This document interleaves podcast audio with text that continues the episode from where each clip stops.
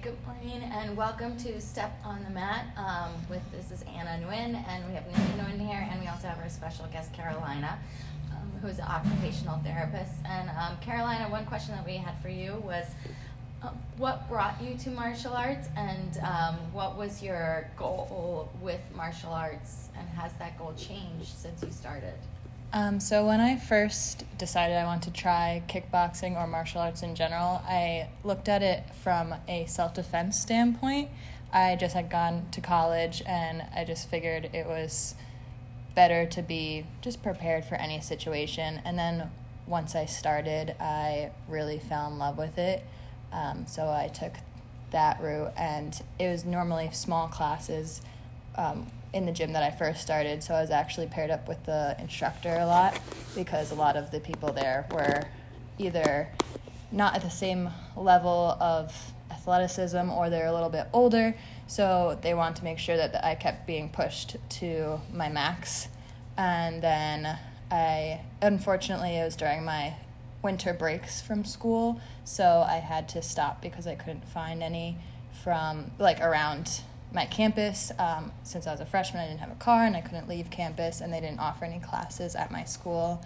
And then I started thinking about it again when I went to grad school because I remembered how much I loved it. And then I started looking around for gyms, and I moved to Massachusetts, and it was more, it was less of, um, less of self defense and more that I knew the community was really nice and I wanted to make friends through it.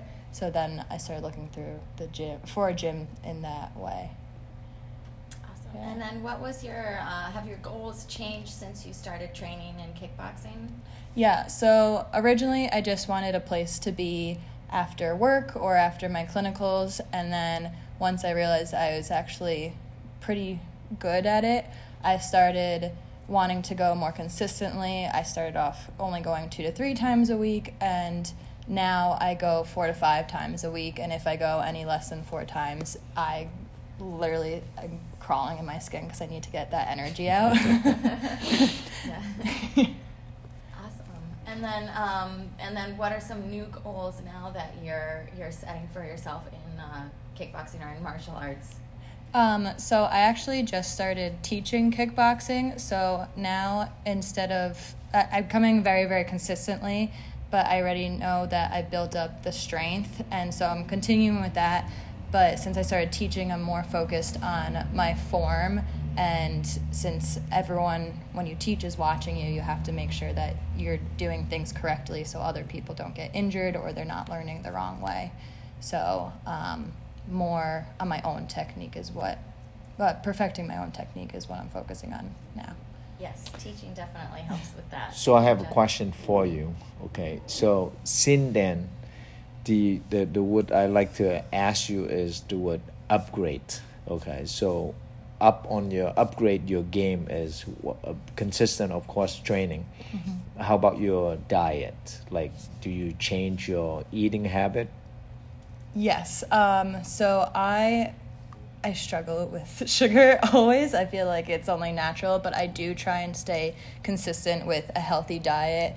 Um, I don't eat dairy, but that's um, for personal reasons, but it also, I noticed if I break from a healthy diet, then the next day when I come into train, I'm super tired. So I try and stay as consistent as possible because I actually feel the effects of not eating healthy. Or if I have one thing, I know that I'm gonna kind of lose control and eat a lot more. So I just try and stay super, super strict with it because then I feel better myself in general. Awesome. And the other question I want to ask you is when you hit the bag or, or when you're punching, mm-hmm. what is your feeling like? You know, especially come from a female standpoint. Yeah. So I have grown to feel very strong, and I think when I'm hitting the bag, I feel empowered and I always joke with my friends that I am not scared because they're like, You live in Medford? Are you scared to walk to the gym? Like, no, I'm going to a kickboxing gym. Why would I be scared to walk the streets? But it makes me feel so much safer that I know I can take care of myself. And then when I'm actually in classes, I kind of like zone out into my own world and focus on hitting the bag correctly and performing the combinations correctly. So it's I just go into my own safe space and I kind of exit the world for an hour and it just makes me it's like a stress relief for an hour. So so would you consider that to be more like you have to be present with yourself? Yes. Um, I there's always classes that Ninja catches me and I'm thinking about other things. And you can tell by the look on my face that I'm not paying attention. And I do perform worse during class if I'm thinking about other things. So you definitely have to be there and be aware of your whole body, where you are and what you're doing or else it's it's just not going to work. Uh, the class isn't going to do the best that it can for you as a person. So, for the female standpoint, what can you uh, in, uh, give them some pointer for them? For most of the female, like I talked to, they say, "Well, you know, I have injury, I can't do this, I'm overweight." What can you uh, give them some advice or support that they can like feel them in power for themselves to love themselves for them to come? Yeah. Um, I always tell people, especially new people, it's going to get easier, but it's never going to be easy.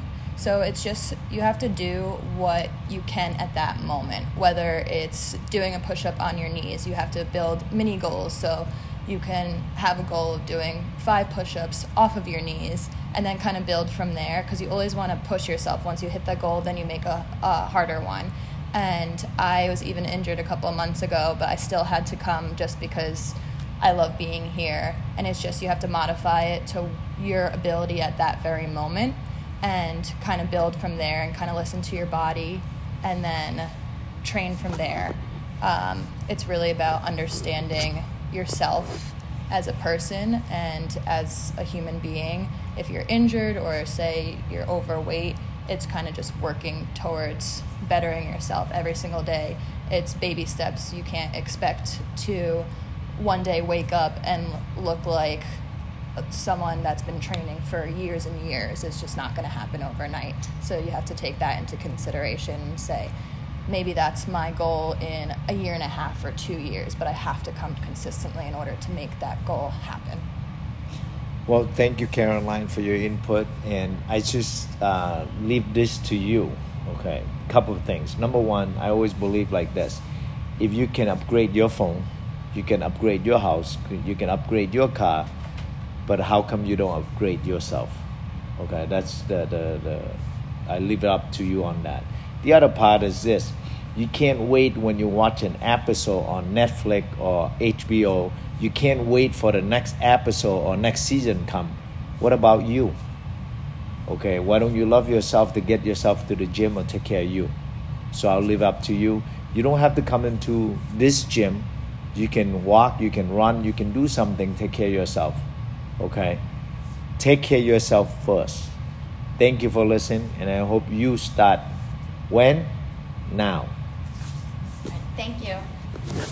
Thank you.